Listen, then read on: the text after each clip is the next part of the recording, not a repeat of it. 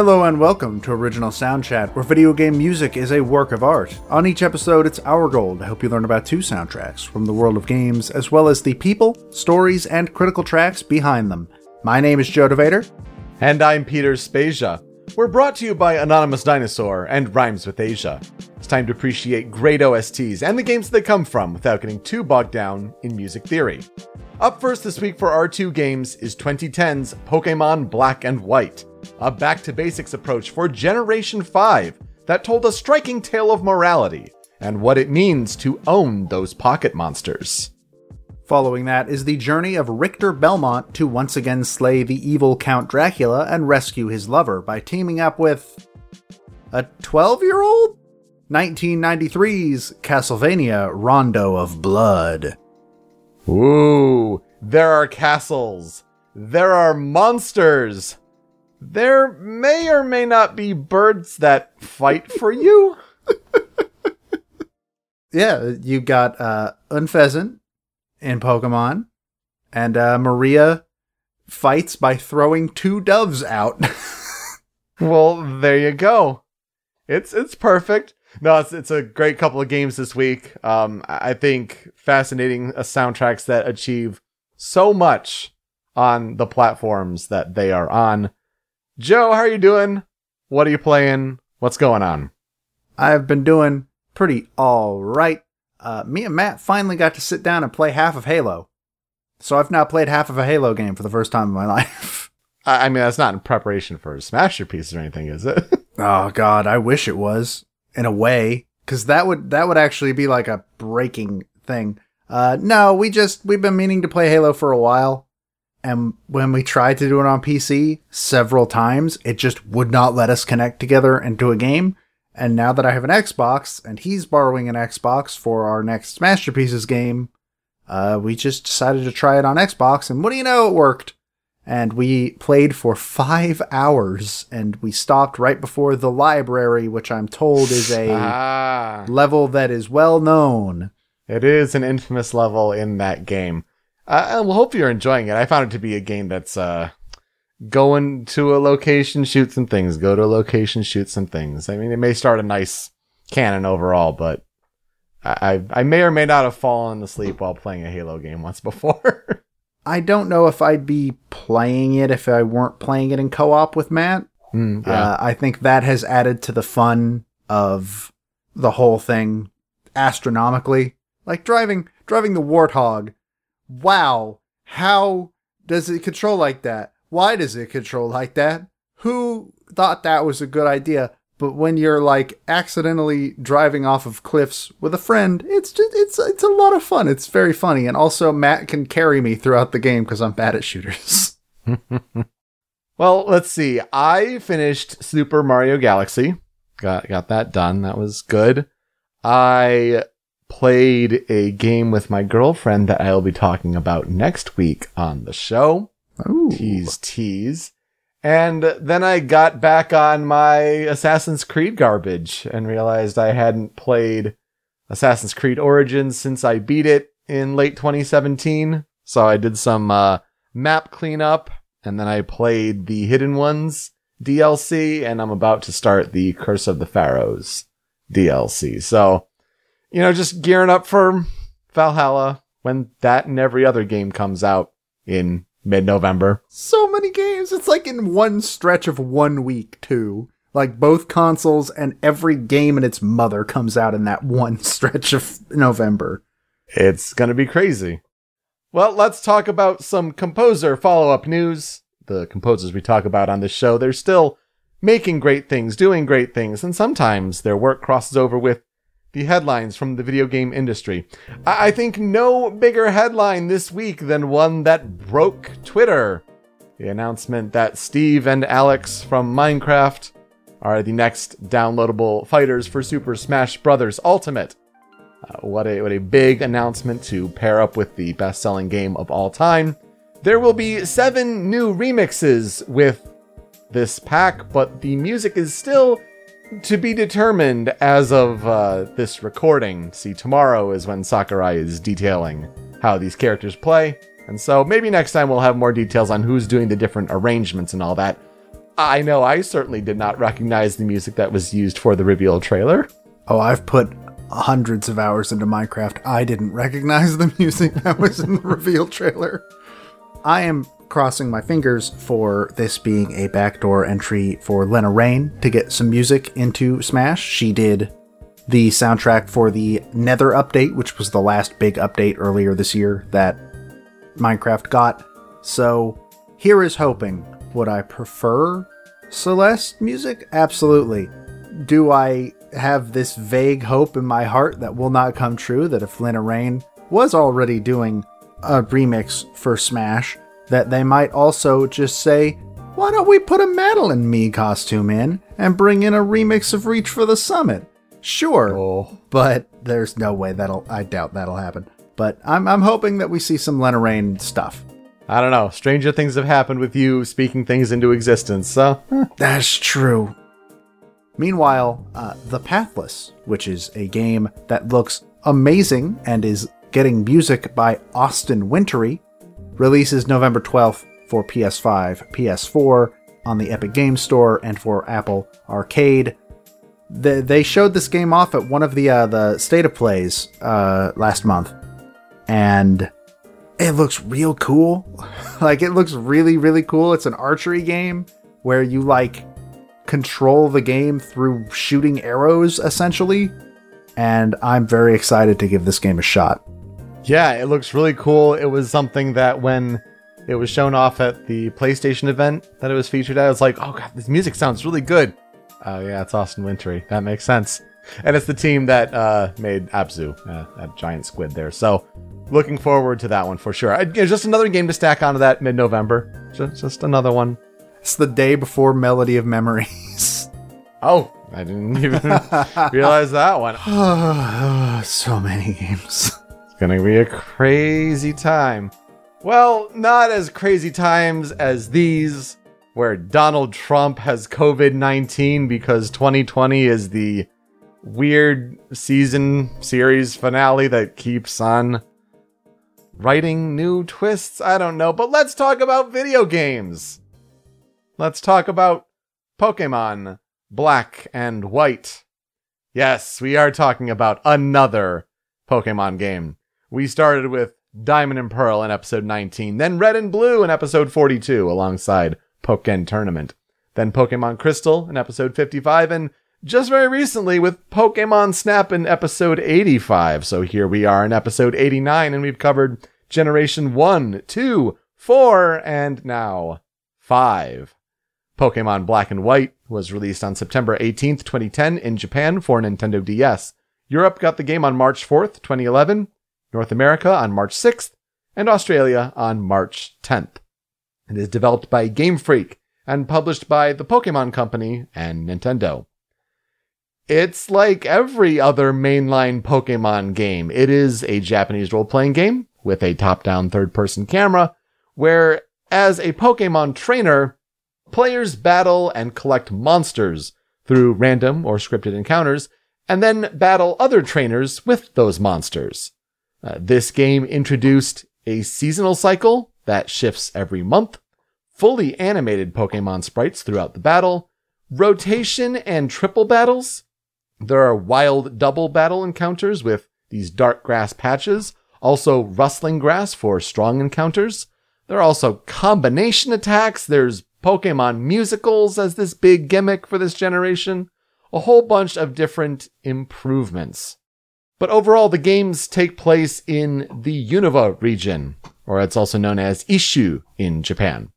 And it's inspired by the United States, specifically New York City, where Junichi Masuda, the game's director, went to visit the United States in New York for the launch of Diamond and Pearl, and he's like, oh, that gives me an idea for the next one. Anyway, the player is starting their Pokemon journey with their rivals and friends Charon and Bianca, as Professor Juniper offers them all the choice between a grass-type Snivy, a fire-type Tepig, or a water-type Oshawott. The journey will not be easy, though, as you'll encounter the evil Team Plasma along your way to the Pokémon League. They're a Knights Templar-like group, and their goal is to separate Pokémon from people. claiming that humans are only hindrances to the lives and interests of Pokémon. The player will also occasionally encounter N, the mysterious leader of the organization. Just who is N? What is Team Plasma really up to? And who will prevail in the battle of truth and ideals? Joe, here's where I'll ask you, what are our experiences with Pokemon Black and White? So I'm pretty sure Black and White was the second Pokemon game that I ever played at launch. I'm pretty sure I bought Black, if I remember correctly. I have vivid memories of Black and White coming out because me and my roommate Ben, before we were roommates, we did a 24-hour live stream, Pokemon-themed, leading up to the release of Pokemon Black and White. And that was my first experience doing anything like that. It was weird and tiring. We only did it 2 other times. Once was a disaster, and the other nobody watched, so we kind of just stopped doing it. But I remember it being a lot of fun, and then I remember playing the game, and I think it's one of the best games in the series, honestly. It's really, really up there. I think some people have soured on it in recent years. I don't 100% know why, but I think it's very, very good, and it being the last 2D Pokemon game is, I think, also very noteworthy and cool. Yeah, that is a really good point, because with Generation 6 and X and Y, moving up to that 3DS, that 3D analog stick, that did change things for sure. I agree with you. I think this is one of the best in the series. I think I'll still give it to Heart Gold, Soul Silver. Overall, I think we both kind of agree on that one. Mm-hmm. But this is up there. It's up there for sure. And it's kind of like honing down and kind of perfecting the formula. It didn't really do much as far as innovation goes, but taking it and making it work well. I think that's the gist of Pokemon Black and White. I got White at launch. I was working at Toys R Us at the time in their games department, so I was able to secure my copy and a whole bunch of different knickknacks along the way. And then also I was working on relaunching my web show WTF Pokemon at the time, and that was right alongside Pokemon Black and White in March 2011 there. So a few combination of things there. It's a hard to believe that that's 3 generations in the past now. A decade ago. Wow. Yeah, to say that's all about 10 years ago, that's really, really crazy. Well, Pokemon Black and White was originally announced to be in development on January 29th, 2010, and the titles were revealed as Black and White on April 9th, 2010. The game is meant to be kind of a reset for Pokemon. 156 new creatures were added, and that's apparently the most that has ever been added in one generation. And I think the big deal that I really appreciate with Black and White that they didn't really do carrying forward with all these, Gen 6, 7, 8, is that the main game is just those creatures. It's only those 156 that you interact with for the bulk of the main game.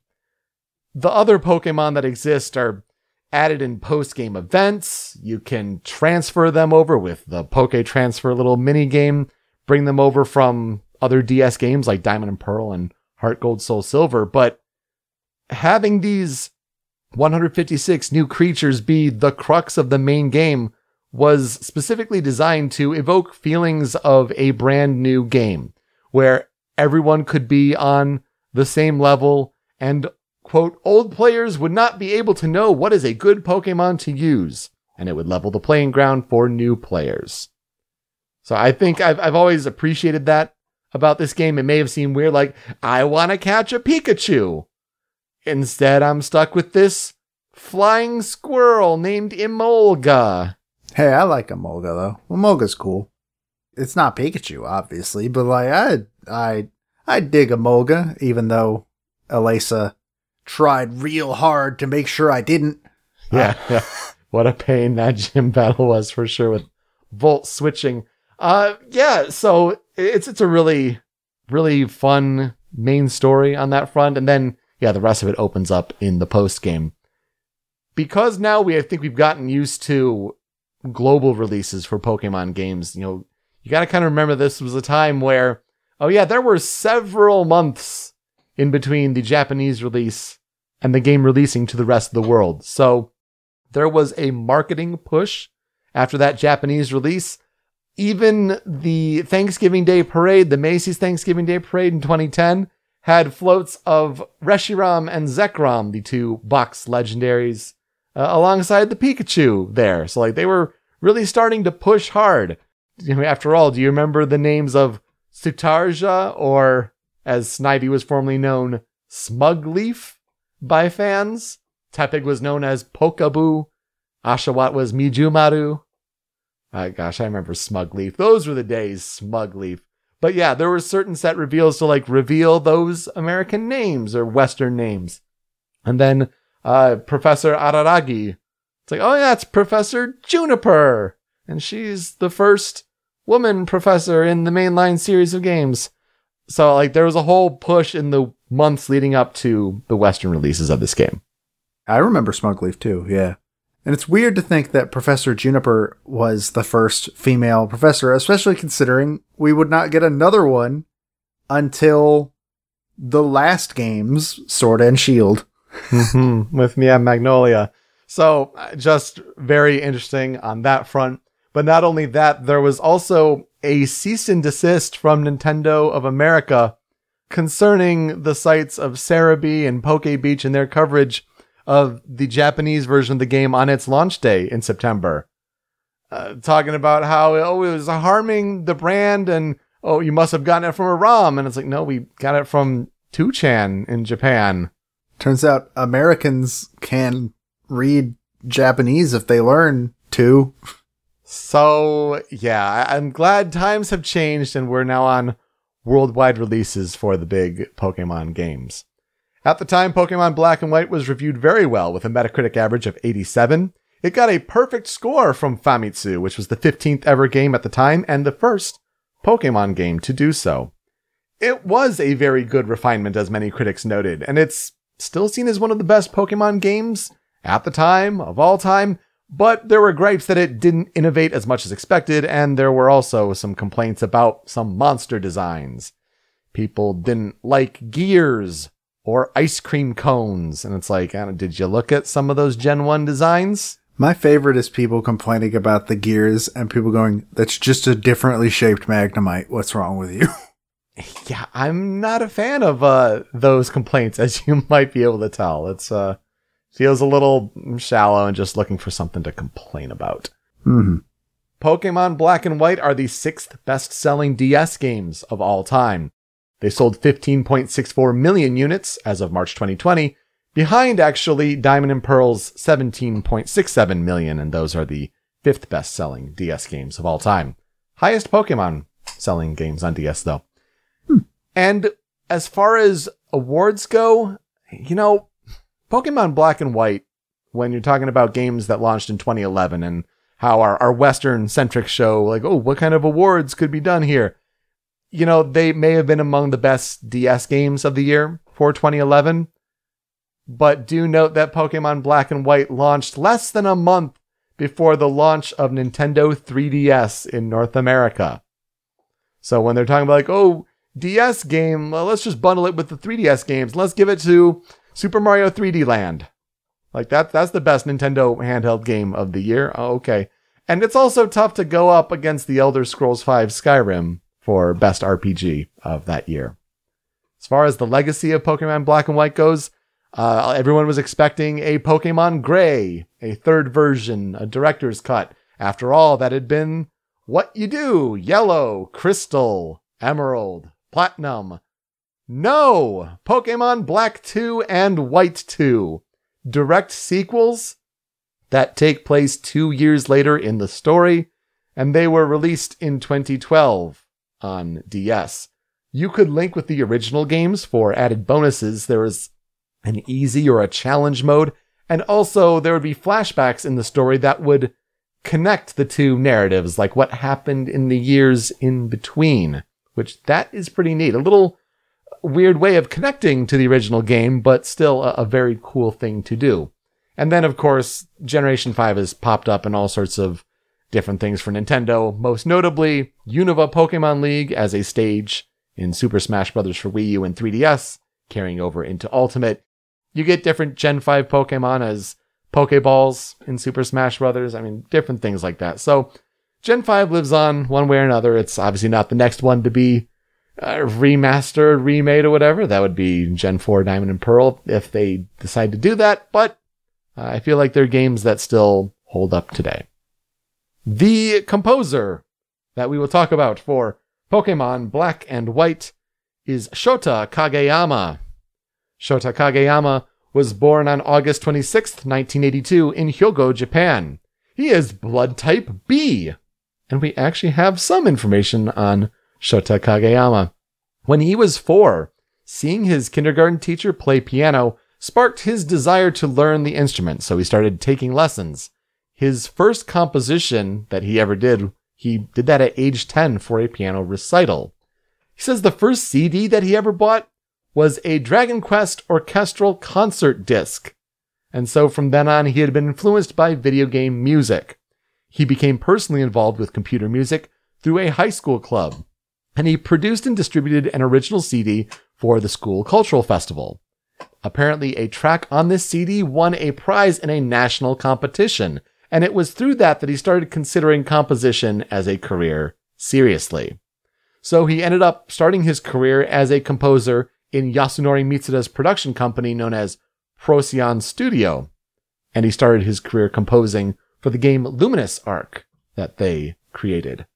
He then joined Game Freak and started composing a whole bunch of different Pokemon projects, starting on HeartGold and SoulSilver. He did leave Game Freak, though, at the start of 2014 to start a new company called Spica Musica, but he still works with Game Freak occasionally, so still on good terms with them. On the side, he formed his own band Lassetto for his own compositions here and there. You can follow him on Twitter at Shota Kageyama. So his discography includes Luminous Arc, Pokemon HeartGold, SoulSilver, and other Pokemon games, Black and White, Black 2 and White 2, X and Y, Omega Ruby and Alpha Sapphire. He was a guest composer on Pokken Tournament, composed for Pokemon Duel, Pokemon Let's Go Pikachu and Eevee, Pokemon Masters. Also, recently, he's composed for Ninjala, and he will be the head composer, it seems, on the game Pokemon Unite, the collaboration with Tencent there, the Pokemon MOBA. So that seems interesting. I had not heard about that, but, you know, digging through his Twitter account, found out those. He has also contributed arrangements to Super Smash Bros., and we like to highlight when a composer does that. In Brawl, he arranged the title/ending for Super Mario World, opening from Donkey Kong, Hidden Mountain and Fortress from The Legend of Zelda: A Link to the Past, and Obstacle Course from Yoshi's Island. For 3DS and Wii U, he arranged Super Mario Bros. 3 Medley, N's Castle Medley, he composed and arranged that because that's his original composition, and Quick Man Stage from Mega Man 2. In Super Smash Bros. Ultimate, Termina Field from Majora's Mask, Main Theme, Yoshi's New Island, Battle, Lorekeeper Zinnia from Pokemon Omega Ruby and Alpha Sapphire, again, also his composition that he also got to arrange for Smash, The Battle at the Summit from Pokemon Sun and Moon, and Hardman Stage from Mega Man 3. So this was Shota Kageyama's first project as sound director for the game. He was also the primary composer, but other credited composers include Go Ichinose, Hitomi Sato, Junichi Masuda, and Minako Adachi. A few of those we've talked about on the show before. Go Ichinose was in charge of directing all the Pokemon cries for the game, and boy, those cries are sure a lot better in Generation 5. Thank you, Nintendo DS. And Adachi produced all of the sound effects. This soundtrack is pretty notable for Pokemon in that it includes new tracks in battle, one for low health for your own Pokemon, and then also the gym leader taking their last stand with their Pokemon. The only one that does this, too. None of the other games continued this trend, as far as I remember. Which is a shame, because it's really cool. Finding a way to make the doo-doo, doo-doo, doo-doo, doo into a really intense, dramatic track, and then bringing back the main Pokemon theme for The Last Stand. It's such a good choice, and that's really a shame that they don't really do that for the other games. Just have totally different tracks for that. But overall, the 4-disc soundtrack was released as a Super Music Collection, so you can find it on iTunes and places like that to buy it, but probably not Spotify. Just a thought, just a guess. Nope, you are correct. Thanks, Nintendo. But this is an amazing soundtrack, and if you like how these sound, go check out a YouTube video called Gen 5 Music Hits Really Hard. I think I've watched this like multiple times this week in preparation, just appreciating how good this soundtrack is. And then the YouTuber also like does different like meme edits with it and whatnot. It's really clever, and I do like it a whole lot. So what does this soundtrack that hits really hard sound like? Let's get to the 5 critical tracks, and we start with Battle Gym Leader.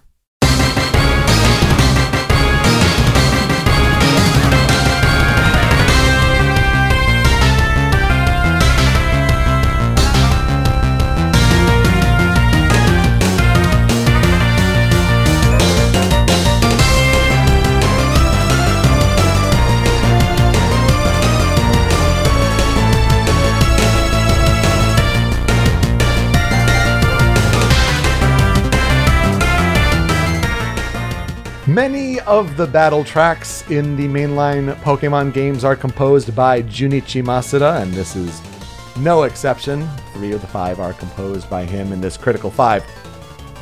This is my favorite gym leader theme in the whole franchise.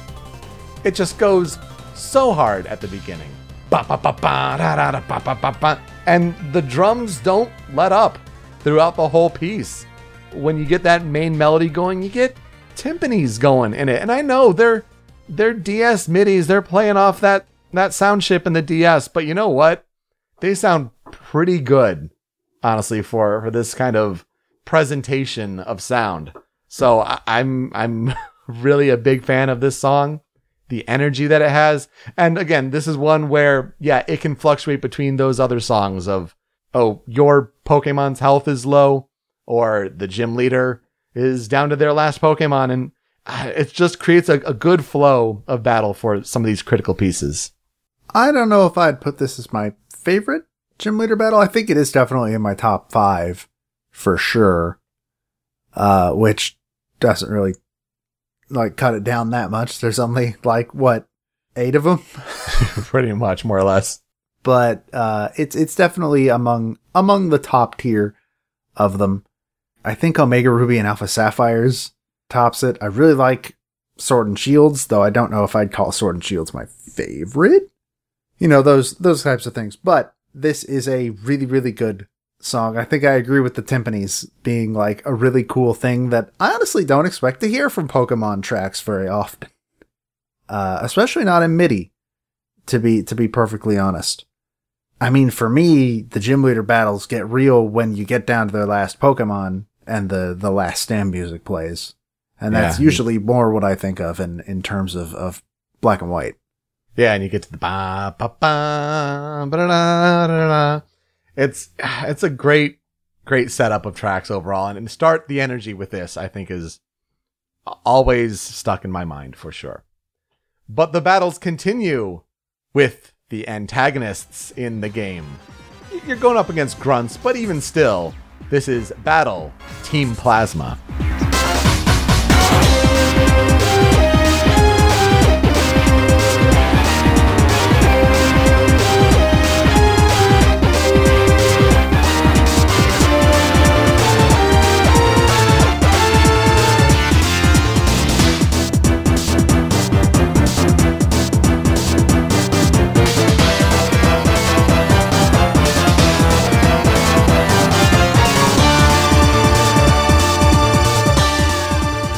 Once again, composed by Junichi Masuda.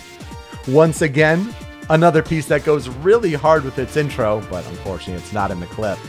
But to start that battle and know that you're in a Team Plasma fight, and it's got this offbeat rhythm to it.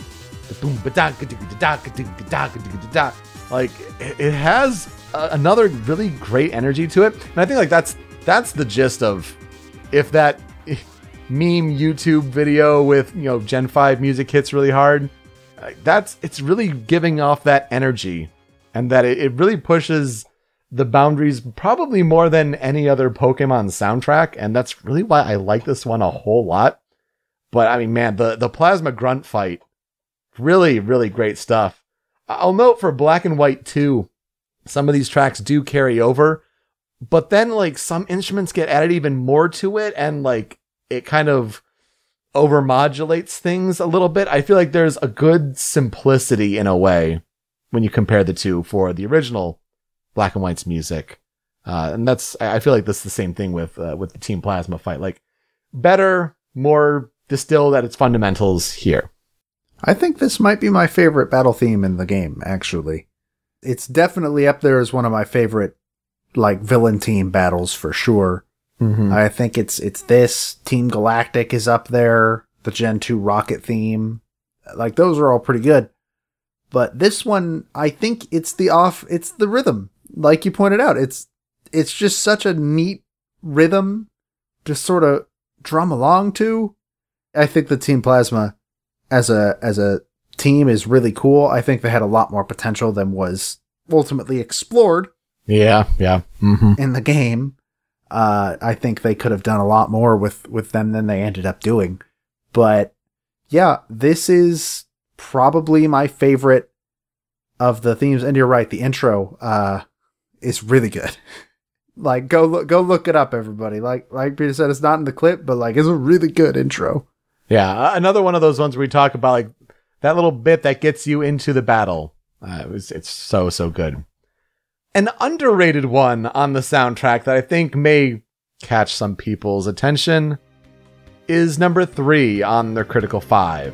This is Route 10.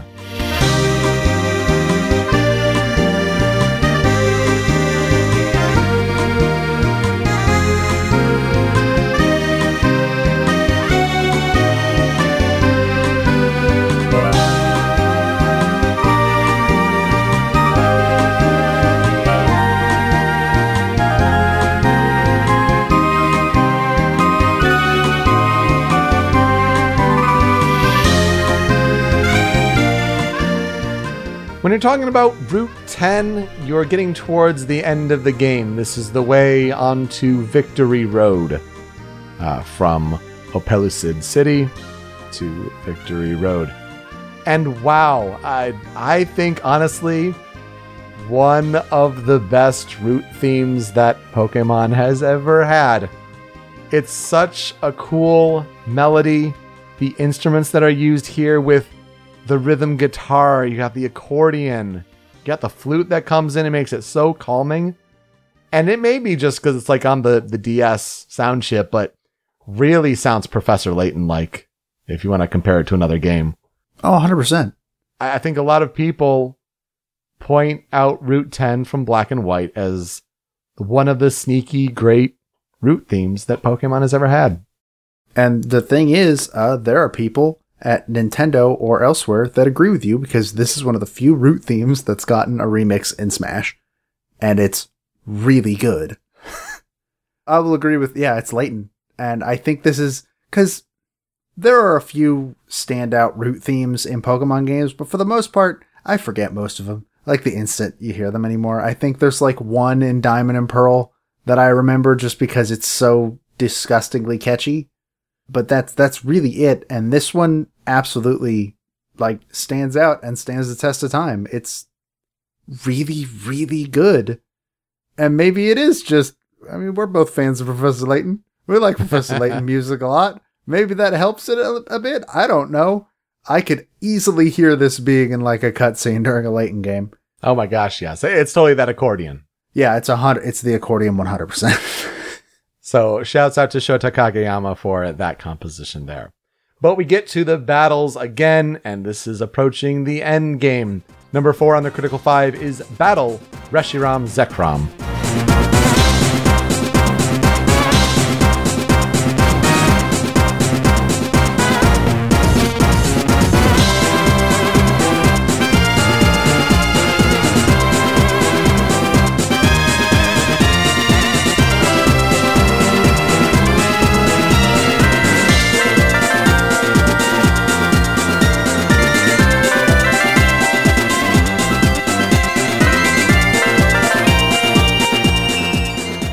Again, it's a battle. It's composed by Junichi Masuda. He's just got that sound. He really does, and boy, it works. Whenever he stops composing battle themes for Pokemon, that's going to be a sad, sad day. This one is okay in terms of the different legendary Pokemon battle themes that there have been when you're trying to catch them. But I think this is a good one to include on this list. The piece really goes places throughout the piece, and 30-second clip is not enough to tell the full story, and it's just this march-like beat that keeps up the pace. It's also a cool way for how it's mixed into the end game of this game, which if you don't remember or don't know, the way that this game tackled the Elite Four and its end game was super cool and different. For example, the Elite Four members all are at the same level, and you could pick which order you tackled them in. And then it leads to endgame things and all that, but I feel like this is an important track for this game overall. Does it stand up compared to some of the other legendary themes throughout Pokemon? No, but still a really good piece. This is the first one to do the Elite Four that way, because they've all done it like that since, haven't they? I think so. I believe, like, Sun and Moon I know does. X and Y I'm pretty sure does. Sword and Shield absolutely does. Ah, so that started in Black and White. I've never realized that. Neat. This is a cool theme, but I mostly have good memories of it pretty much entirely because this is the best inclusion of a legendary in the actual end game of any Pokemon game at all. Mm-hmm. I guess Diamond and Pearl probably gives it a bit of a run for its money, honestly. But the fact that you have to catch it, that's a little bit of a bummer for some people, but like you have to catch it. It's the first time that they've ever done that. But then once you do catch it, then you immediately afterwards have the battle with the final boss, who caught the other one. And it's so cool. It's a really, really cool moment. And this song, that's what I always think about when I hear this song. And also, this song also got a Smash remix, and it's very, very cool. Absolutely. Absolutely. But let's end the Critical Five with literally the end. Number 5 is Ending.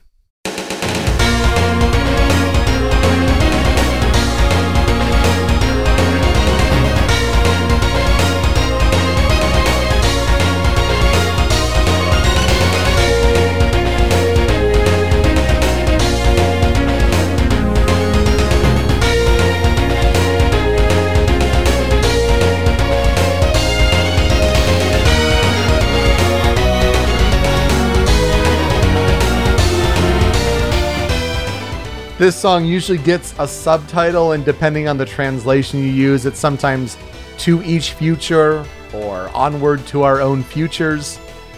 Yeah, the piece starts like that. It starts like the clip that we played. It just goes right away. This is a credits song, not like there's no action scene happening in the background of the song. It's credits. It's an incredible credits theme. And I don't think it's ever really recognized for just how good it is. I think it makes you feel like really accomplished for beating this game, because the original Black and White, like, I think it's generally harder than most of the other generations before it. So it feels like a pretty good accomplishment to beat this game, and it just makes you feel great. Yeah, this is one of the more neat credits themes that Pokemon has ever had, and I agree. I don't hear people talk about it, like, ever. Like, I forgot about it until we started getting ready to do this show. And I'm ashamed of myself for that, because this song rules. It's great. Well, if we can bring more attention to this piece through this show, then I'm all for it. We have tracks on the cutting room floor. Joe, you have 2. Hit me with them. So, my 2 tracks. I got 1 battle theme. Let's start with Battle Sharon and Bianca.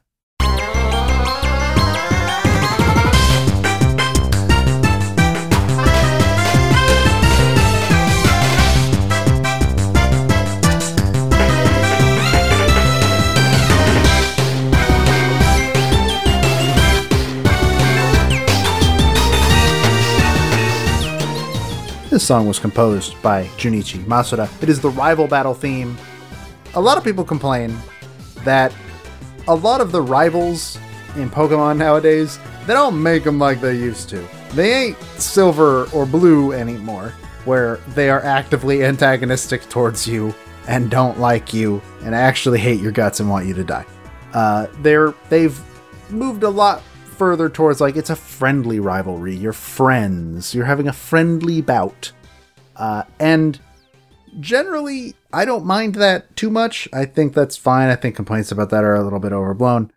And I really, really dig when the rival battle theme kind of reflects that, no, this is a friendly battle. This is, you are having a battle with a friend. You guys are having fun doing this, etc., etc. And this song just has that bouncy, friendly, happy energy to it. I really dig it.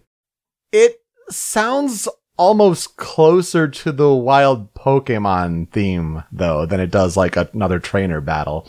I just find it interesting. Like, it has that kind of bouncy energy to it. But yeah, I'm at least glad it doesn't have the wild Pokemon that doo-wah, doo-wah. Yeah, that weird slide note is really exhausting. I think Black and White might have one of my least favorite wild Pokemon battle themes in the series. I'm with you there for sure.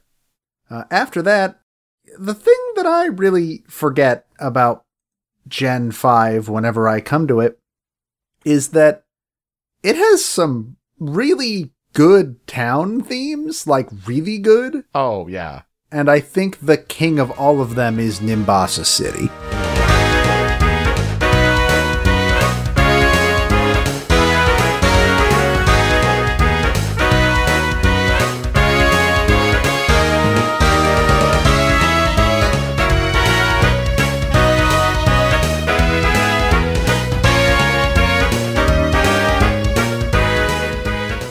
It was actually a tie between this and Driftvale, because Driftvale is also very good.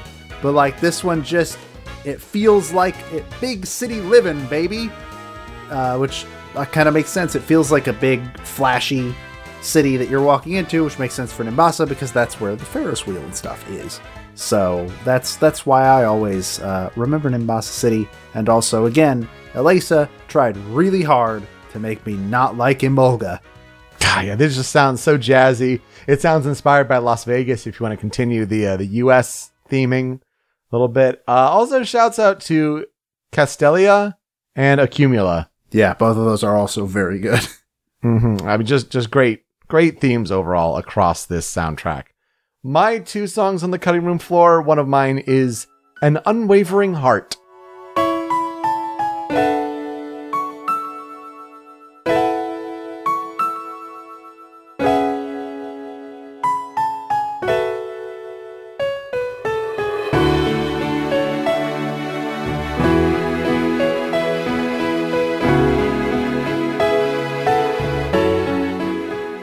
Depending on the translation, this also is known as Unwavering Emotions.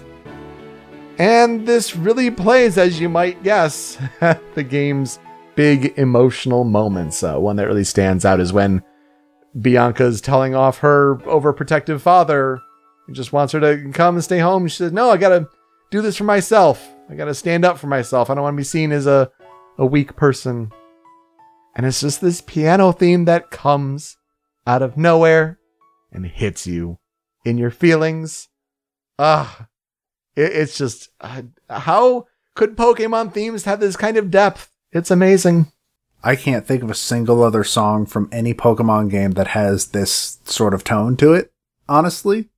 And it's not something I expect from the series, but I remember when the game first came out and me and Ben were playing it, I remember Ben like specifically commenting on how hard this song hit him, and he was like, I love this song. This is one of my new favorite songs in Pokemon. It gets you. Gets you for sure. The other one on my cutting room floor is N's Castle.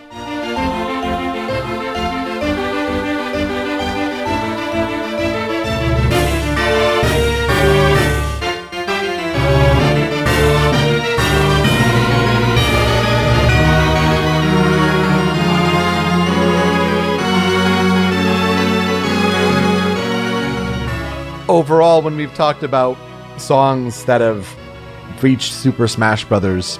From Pokémon Black and White, or Gen 5 overall. I feel like this is another one that is just one of the enduring tracks from this game. We mentioned it with the N's Castle Medley that Shota Kageyama composed, and so this is where that comes from. Overall, again, it's just really stressing that it's such a cool mix-up of the Elite Four formula, because this piece takes place after the Elite Four and the continuing endgame. And I think there's just this gothic sound to it that makes me feel a little bit like Castlevania, which, you know, we might talk a little bit about soon. I can hear Castlevania in that, for sure. I could hear Symphony of the Night specifically. Maybe a little bit of that. We've said up and down now, like, this is one of the coolest endgame sequences just in general in Pokemon basically ever. This, I feel like Black and White went a little harder on story than literally any other game in the series. Sure, yeah. I'm a little sad that that experiment seemed to not have led to them wanting to keep that up, but it's a really interesting relic of the time. And if you haven't, if you're gonna play like 2 Pokemon games, maybe don't make this one your first Pokemon game. Oh yeah. Mm-hmm. Maybe play a different one, any of the others before this, but then go play Black and White. Absolutely, if you haven't played it, get into it. Pretty much just for some of the stuff that happens with N and the castle, and like that stage in Smash where this song originally played is great. It's a cool game, and this song is very neat. Absolutely.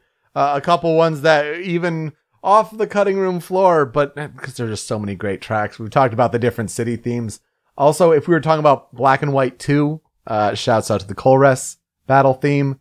And when it comes to this game, N's theme. Mm-hmm. You mean the Harry Potter ripoff theme? Yes.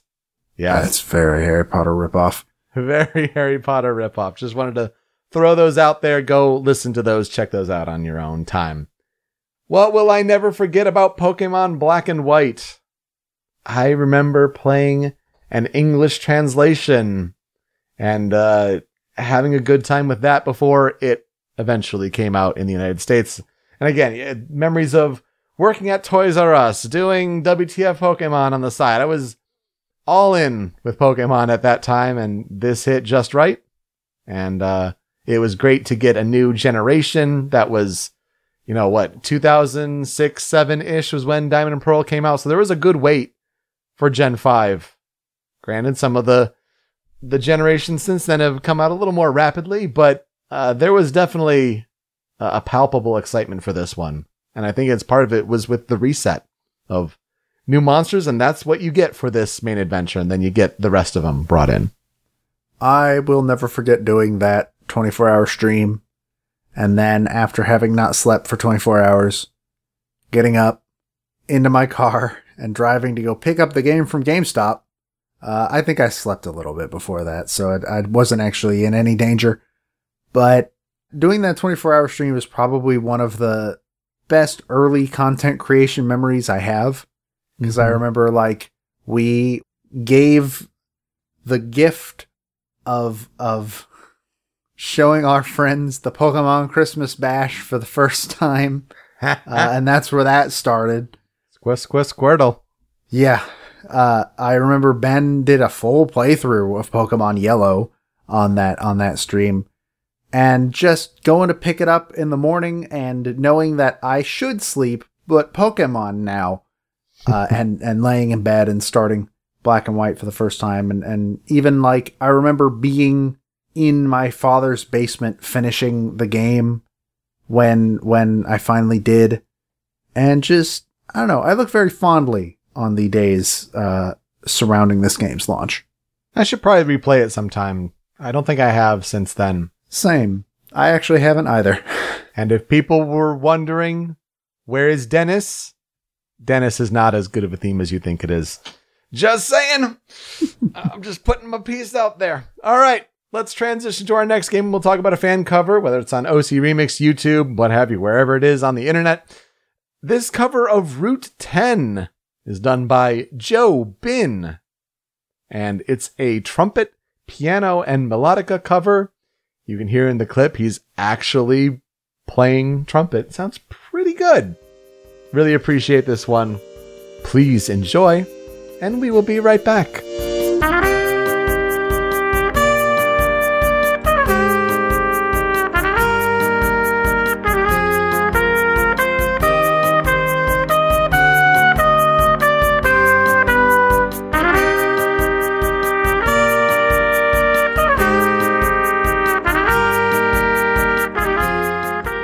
Let's talk about monsters of a different sort, shall we? As we dive into Castlevania Rondo of Blood, which was originally released for the PC Engine on October 29th, 1993 in Japan. If you don't know what the PC Engine is, that's okay, it wasn't successful here. Also, we called it the TurboGrafx 16. Aha, okay. Those are the same thing, but it was not successful here at all. So that's why we never got this game. Like pretty much all Castlevania games, it was developed and published by Konami. It is the 10th game in the Castlevania franchise. This will be the third one that we have brought to this show. The first time we talked about Castlevania was back in episode 21 when Peter brought Symphony of the Night to the table. That one is the second half of the genre term Metroidvania, meaning that it is a sort of open-ended map exploration game. Rondo is a lot closer to the second game that we have covered from the franchise, the original NES game Castlevania, which was covered back in episode 56. Rondo of Blood is a 2D action platformer where the player mainly takes control of Richter Belmont, a descendant of the famous vampire hunting clan. For you see, the year is 1792, and the vampire Dracula has once again been resurrected, when Dracula's servant, the dark wizard Shaft, kidnaps Richter's lover Annette. Richter journeys to the vampire's castle to slay him and save her. Along the way, he can also rescue three other maidens, with the first one being the absolute most important one, because that first maiden that Richter can rescue is actually a distant relative of his, 12-year-old Maria Renard. Once rescued, Maria actually becomes a playable character.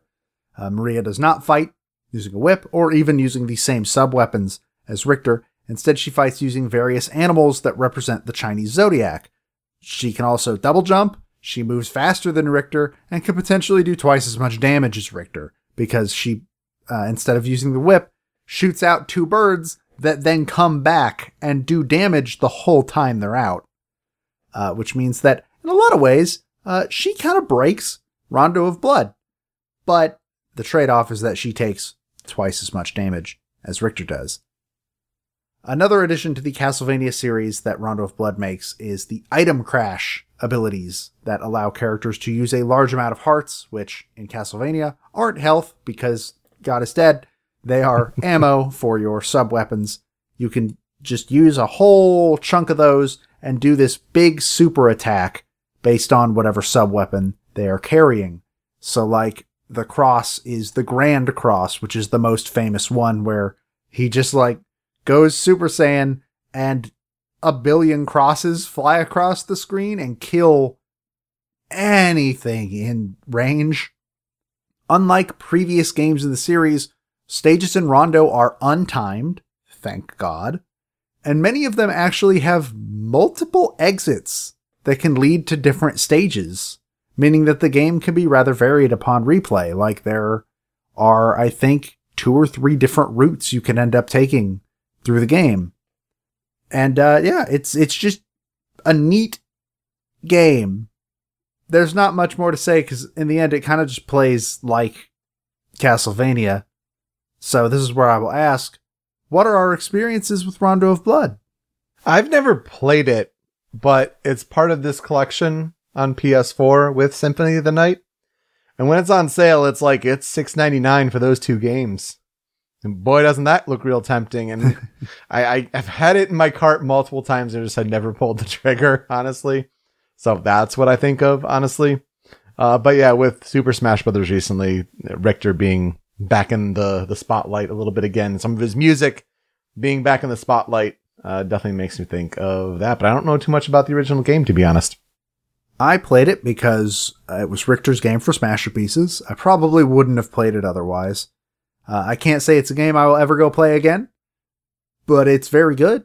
I can admit that. It's really hard. Like, it's balls hard. But it's also still, like, pretty good. And if you can unlock Maria, like, she honestly makes a lot of the game a lot easier, except for very specific instances where she absolutely does not do that. She actually makes it way harder. Funnily enough, the final boss is not one of those moments. She destroys that. She rips that final boss to shreds.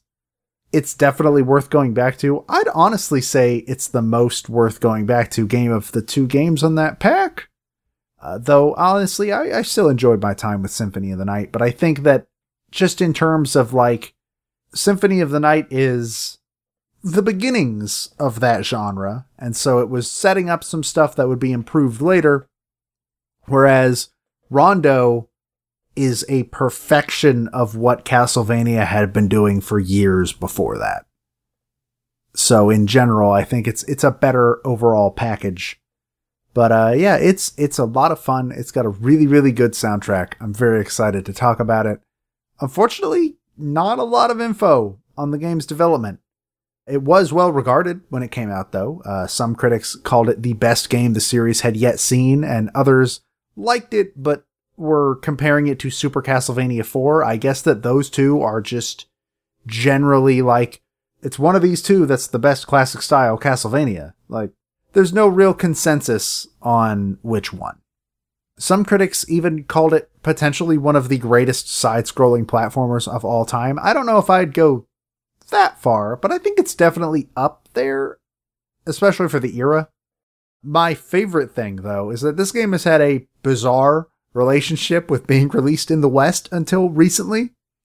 As previously mentioned, Rondo of Blood was a Japan-only title for the PC Engine when it first released, and even when it was added to Wii Virtual Console, it was once again a Japan-only release.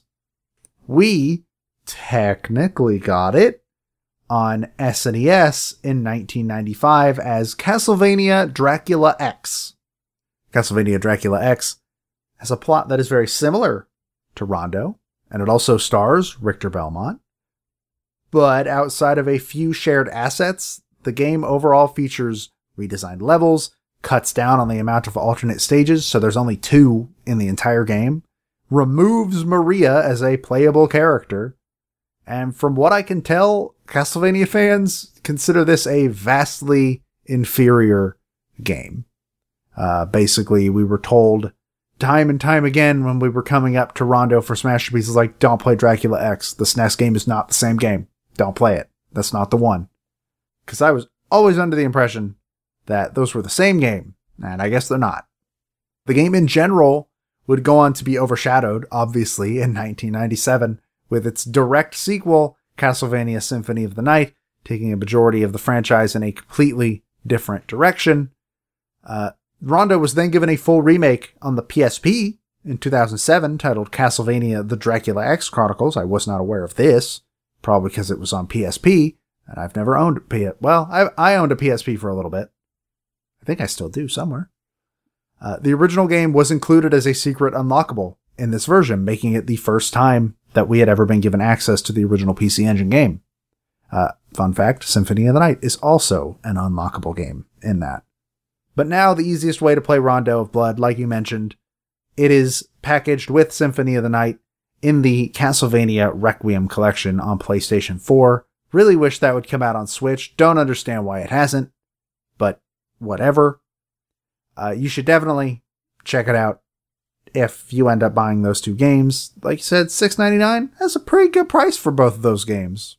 Yeah, don't pay $20 for it, but $6.99 is pretty good. Yeah, I don't know if I don't know if I paid $20 for it. I paid $20 for it because I needed it for a show. Don't be like me.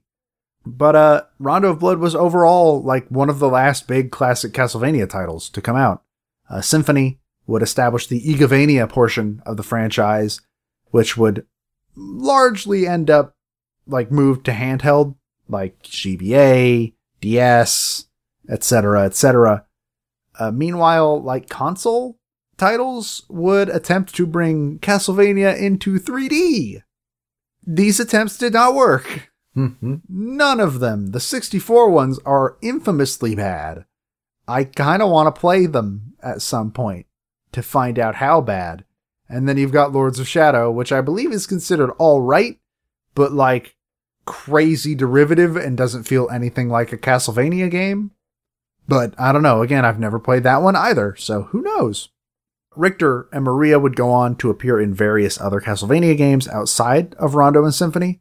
Richter is an optional boss, and both of them are hidden characters in Castlevania Portrait of Ruin, as well as both of them being downloadable characters in the mobile game Castlevania Harmony of Despair. Maria is a playable character in the Wii fighting game Castlevania Judgment, where her design, like everybody's design in Castlevania Judgment, is bizarre. Like, have you ever seen Maria in Castlevania Judgment? No, I gotta look this up now. So Judgment was a Wii fighting game. I remember the title, but I haven't seen it. All of the characters were designed by the guy who drew Death Note. Oh yeah, you can totally tell. Oh yeah, he did his own redesigns of every single character, and it's kind of infamous for that.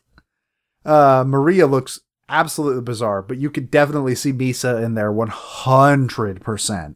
Oh, yes. Most famously, though, and most recently, Richter was added as a playable character in Super Smash Bros. Ultimate, specifically using his Rondo of Blood design. Thank God, not his Symphony of the Night design. Thank you, Sakurai. Yeah, thank you. I kind of hate his Symphony design. That long hair does not look good on Richter.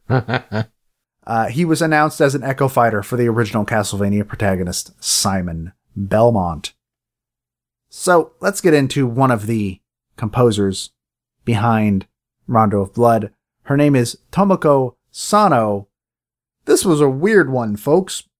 Once again, for the second week in a row, I picked a composer who has the exact same name as somebody notable in a different field. I'm pretty sure that the Tomoko Sano that we are talking about today is not also a well-regarded military researcher, but stranger things have happened.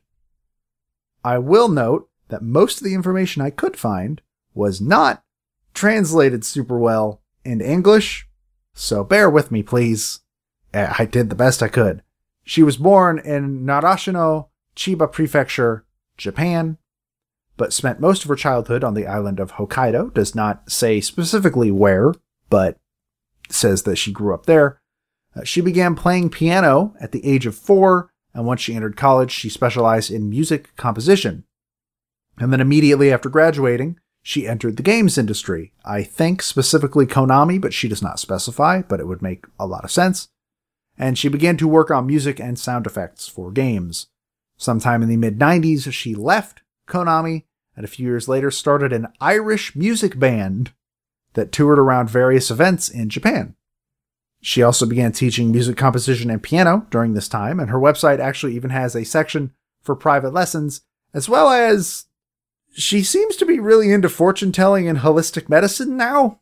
Her website offers horoscope and crystal ball readings, as well as healing crystal sessions, but she also does ryuteki lessons, which I guess a ryuteki is a Japanese flute often played by priests at shrines, and she also has delved into Indian music as of late. She often goes by the alias Sanopi, Sanoppi, and I found 2 Twitters that could be her. One is just her name, Tomoko Sano, and the other is Sanopi. Neither accounts have ever been used, so who knows. Her discography, I found it very interesting that I could find a scant amount of information on her because she did Rondo of Blood. That's the first time that she was credited as a composer. She also worked on Tokimeki Memorial, which is a dating sim that Iga actually worked on before Symphony. That was his start at Konami, was he directed Tokimeki Memorial and then moved on to make Symphony of the Night. Oh my gosh. She also... then, after leaving Konami, I guess, did a bunch of work for Nintendo, where she is listed as one of the composers for Irozuki Tinkle no Koi no Balloon Trip, or Tingle's Balloon Trip of Love, which is the sequel to Rosie Rupeeland. She also was credited for music and sound effects in We Play Motion, as well as credited as, quote, sound for Paper Mario Sticker Star and sound effects on Dylan's Rolling Western. She's also, according to Moby Games, credited with contributing to designing maps for the Subspace Emissary in Super Smash Bros. Brawl. Okay. So that's an interesting change, I guess. I think she had a background in art because she is also credited on Rondo of Blood as being a member of the visuals team. So, I guess. Good track, yeah. Yeah, I mean, that makes sense. Unless Moby Games mixed up two Tomoko Sanos at the same time, but who knows. For historical development research on the game itself, the soundtrack was worked on by four people who all went by aliases because this was Konami in the 90s. A lot of game studios required their people to go under aliases to avoid poaching. We talked about that in Castlevania, where both of the composers of that game had to share one alias, and that's kind of stupid and bad. But everybody got their own aliases in this one, so that's good. It was worked on by Akira Soji, who went by Akiro Pito, Keizo Nakamura, who hates me with his name, because it's Jigoku Guruma Nakamura, which is a mouthful to say. Obviously Tomoko Sano, who went by Sanopi, and Mikio Saito, who went by Metal Yuki. The soundtrack of the game takes advantage of Red Book Audio for higher quality sounding music. Not the first time that term has come up on this show. It basically means CD quality audio. There have been a few official releases of this soundtrack. Three of the game's tracks were actually included on a CD that was given out as a pre-order bonus for the DS game Castlevania Portrait of Ruin, and a 2-disc soundtrack was released alongside the Dracula X Chronicles remake. So what does Rondo of Blood sound like, you're probably wondering? Well, let's start with what I kept seeing as one of the most praised tracks on the soundtrack when I was like looking into it. We'll start with critical track number 1, Requiem.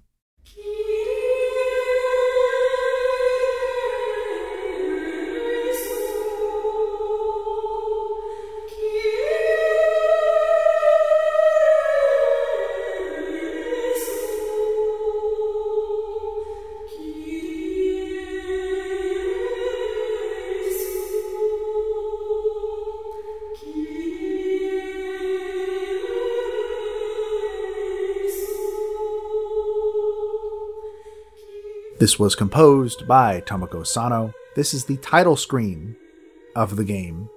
It's really simple. Like, it's the same lyrics repeated over and over and over again. Like, I'm not gonna lie, that's all the song is. You've heard the whole song now from that clip. But it really, really gives this cool tone to the title screen that I don't think a lot of games were able to pull off back then. Like, this is honestly really cool for 1993. Like, One Winged Angel was not even a twinkle in Uematsu's eye at this point. It's, like I said, often talked about as one of the best pieces on the soundtrack. I don't think I agree with that. I don't think there's enough there for that, but it's certainly cool and worth bringing up regardless. Yeah, it's a pretty straightforward Kyrie eleison. Translated out to Lord Have Mercy. But you're right, for the vocal quality on a piece in 1993, say what you will with TurboGrafx-16, different format, using the CD quality, I'm sure it was a big accomplishment at the time. Simple piece, but yeah, remarkable for the era. I think it nails the Castlevania tone. It's definitely going for that gothic horror vibe. It's a neat piece to mention. But let's get a little bit more high energy and get into critical track number 2. It's Divine Bloodlines.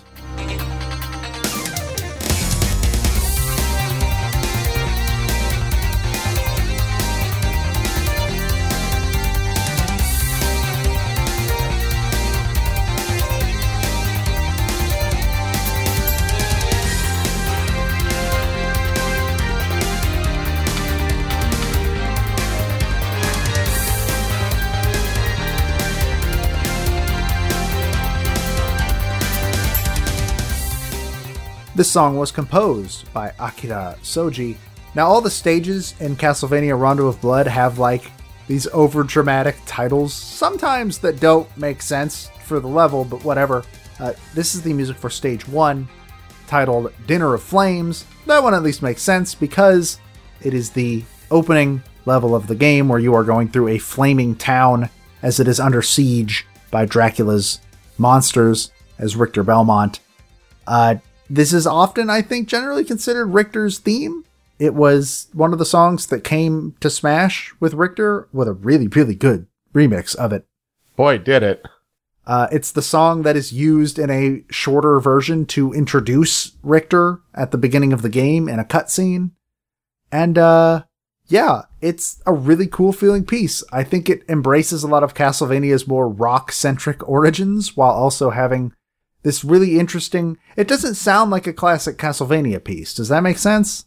Yeah, I can see that. I mean, classic Castlevania, you're right, it has a different sound to it, not only with the instruments, but like the vibe that goes with it. I love this piece. Holy cow. Yeah, the Smash version takes up to the next level, but again, the sound quality for the time, this really stands out, and it sounds so good.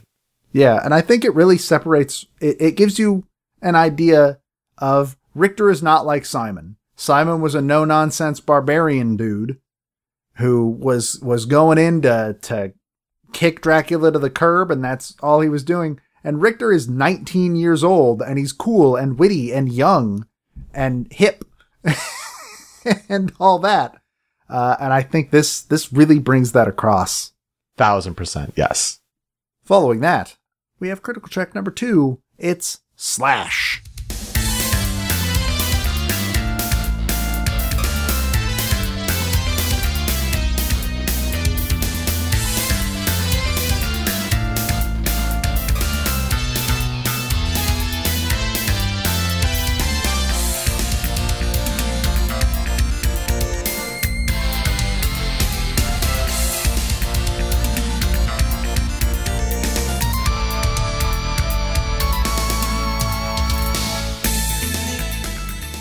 This was composed by Keizo Nakamura, not saying his name, not saying it again.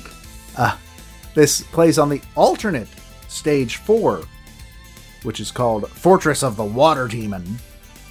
I think this one's a lot more in line with classic Castlevania. This one sounds a lot more like you would expect from the series. In fact, I kind of just assumed it was a rearrangement of a classical piece, but it does not appear to be the case. It is from this game. I don't think I played this level, but every YouTube comment is screaming about frogs. So apparently frogs are involved. Now that's pretty neat. Everything I love about Castlevania shows its face when really tiny enemies are involved. And also the frogs in Symphony of the Night are a pain. So I can only imagine that sucks. It appears to be a level that would fit right at home in Castlevania 1. It's like a river or sewer themed thing. So it makes sense that this theme feels a lot more in line with what the rest of the series was doing before that, I think. Apparently, while looking up how Maria looks in Castlevania Judgment, the fandom page says that this song is the theme that she is represented by in the game. So... interesting. Go figure. And then there's also something weird with like one of the official soundtrack releases where it got its name mixed up with another track called Opus 13. So that's something you don't often see. Yeah, that's a little weird. Opus 13 is also another one of those tracks that I saw talked about a lot. It almost ended up on the Critical 5, but I didn't really have a spot for it. And a lot of people talk about it like one of the best songs on the soundtrack. I don't agree. It's weird. It's good, but it's weird. Meanwhile, critical track number 4. Let's talk about Ghost Ship Painting.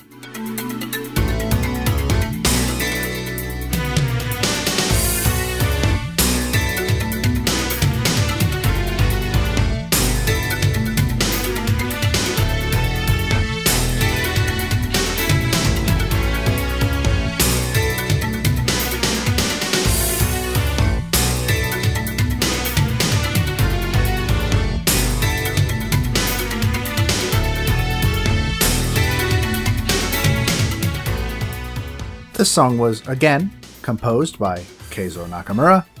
It is the music for Stage 5, called The Devil Flies by Night.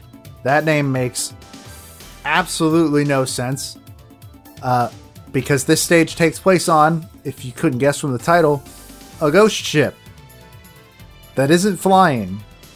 But whatever. This is a totally different feel from everything else in the game, though. Like, I really like that this song kind of focuses less on being this epic rock-heavy thing, and it just has this really catchy groove. It's got this nice bass line to it, and that drummer is just going to town. They're having the time of their life. I love it. I think this is one of my favorite songs in the game, purely for how different a vibe it brings to the table. Yeah, I'd put Divine Bloodlines as my favorite, but you're right. This is a second. This is really up there. Yeah, it just sounds different. Again, you get some tracks that are that classic Castlevania vibe, but it's the ones that mix it up on you that really stand out and sound so cool. Mm-hmm. It's one of the reasons why I think the Symphony of the Night soundtrack overall kind of stands out, is it feels different. And you can definitely see a start to that here. But my personal favorite track on the soundtrack is critical track number 5. We're talking Den.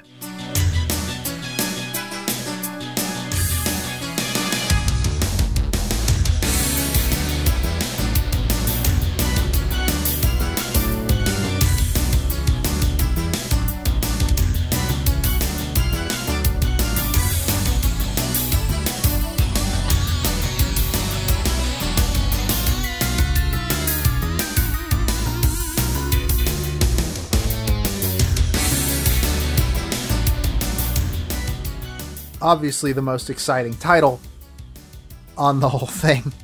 This song was composed by Keizo Nakamura. It is the music for Stage 7, which is called Hear Now, the Requiem of Blood. Once again, this feels a lot closer to the series' classic roots. It's got this really, really cool organ part. It's this high-energy piece. It's perfect for the final level of a Castlevania game, because this is the final level. So, of course, it's the traditional clock tower.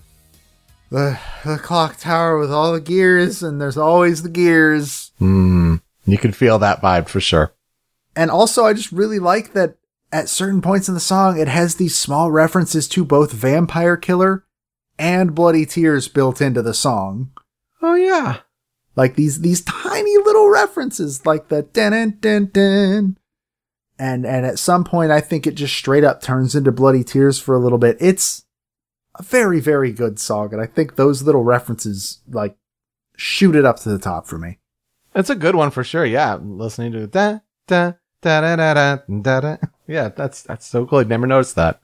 It took me a few listens before I noticed it, but it's very, very neat. So, for tracks on the cutting room floor, let me bring a couple, because they're two that I absolutely adore these songs, but one has its origins in a past Castlevania game, and the other, I just like it because it's hilarious. The one that I wanted to bring up, because I don't think either of us are going to bring up its origin game anytime soon, but maybe eventually. That's Bloody Tears.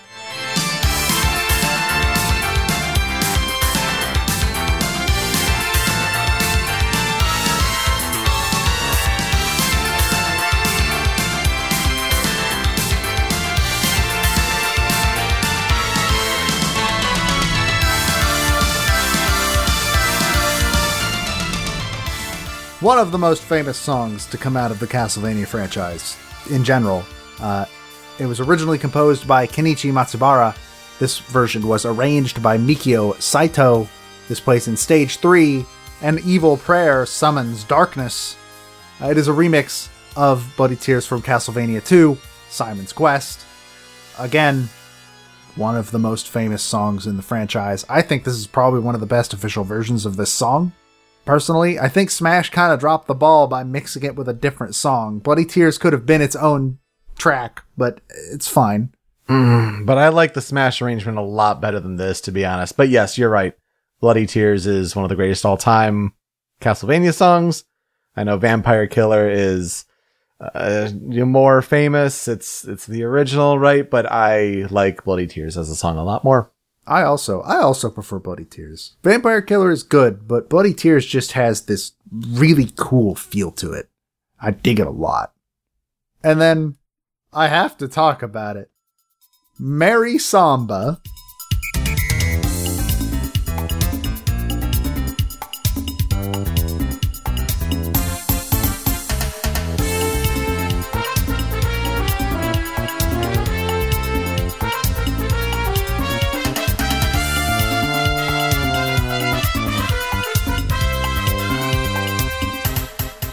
This is composed by Tomoko Sano, and is why I'm so glad that she's the one I picked to talk about.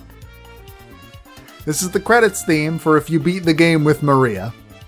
The ending cutscene and this song make me, like, when I first heard them, made me laugh so hard that I was crying.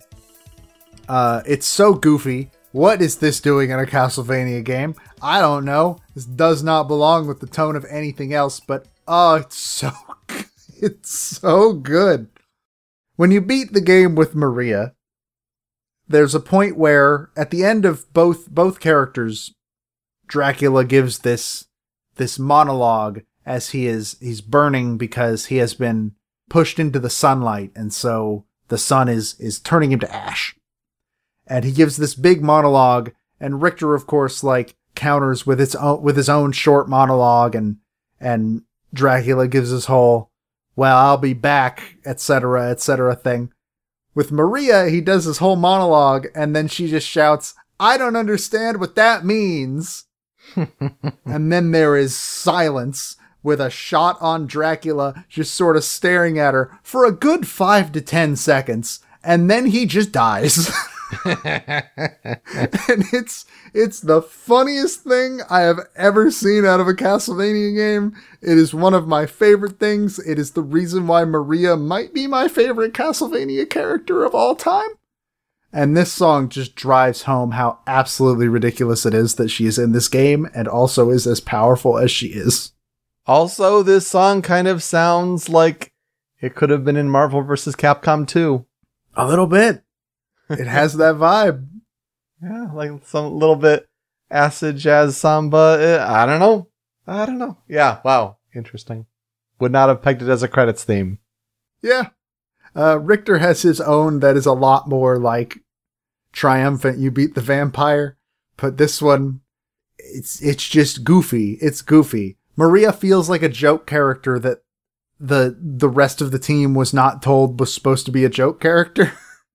And so she has this vibe to her that's just absolutely hilarious. I love her dearly. And I also love her in Symphony of the Night when she comes back as an adult, though she's not nearly as fun in that one. So what will I never forget about Rondo of Blood? It's that. It's the Maria stuff. But I also just really like that this game's not afraid to be goofy. I think Maria's cutscene is, like, laugh out loud funny in its execution.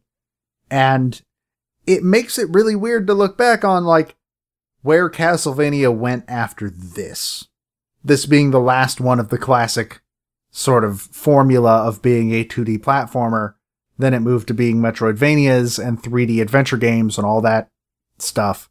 Like, it's kind of interesting to think about how different Castlevania would be if it still kept on this track. And I wonder how much influence the fact that this game never released outside of Japan until recently had on that. But I do genuinely think, if you like classic Castlevania, you should give this game a shot. I think it's worth your time. Maybe I'll buy that collection on PS4. Maybe. I mean, Symphony's also pretty good. And, like, Rondo is pretty good. So I'd say it's overall a worthwhile collection, though the fact that neither of those games showed up on that Castlevania collection that came to Switch is a little bit suspect, and I would much rather they have been included in that and it be more than 2 games, but whatever. It's money, and Konami loves money. Well, when it comes to castles and monsters and birds... 2 pretty great games, great soundtracks to talk about. That's for sure. But that will do it for us this week on Original Sound Chat. You can find me on Twitter at Pete Speakeasy. Joe is over at The Robaga. The video version of the show is on the Rhymes with Asia YouTube channel, also at rhymeswithasia.com. But it's that MP3 podcast version that you want. Hosted by Anonymous Dinosaur at anondino.squarespace.com. That's where Joe's other podcast, Masterpieces, is hosted. And you can find our show and that show on podcast services all around the globe. Apple Podcasts, Google, even Spotify. And Spotify has the podcast feed with these episodes, also bonus tracks, but we also have the Spotify playlist, where if we talk about a video game track on this show and it's on Spotify, it's going on that playlist. Joe, we said no Pokemon because, you know, Nintendo, but what about Castlevania Rondo of Blood? It is on Spotify because, like, 4 or 5 months ago, Konami just, without saying anything, put a bunch of Castlevania soundtracks on Spotify, just out of the blue. I don't remember how I even found out they did it. I just did. So they're there. It's the one thing they've done right in the last few years. Go figure. And then we're in production on Best of 2017 when it comes to the bonus tracks. Joe, who are we talking about next week? I will be talking about, and I'm so sorry if I'm pronouncing this wrong, Weifan Chang. I will be talking about Chris Zabriskie. All right, Joe, let's play us out. I found a Eurobeat remix of Divine Bloodlines. Yeah! I didn't expect to find a Eurobeat remix of Divine Bloodlines, I'll tell you that for free, but I found one, and it sounds right at home in Initial D, and what was I gonna not do it? It is by YouTuber Dominic Ninmark. It is really fun, so please enjoy that. Thank you so much for listening this week on Original Sound Chat. We'll see you next time. Take care.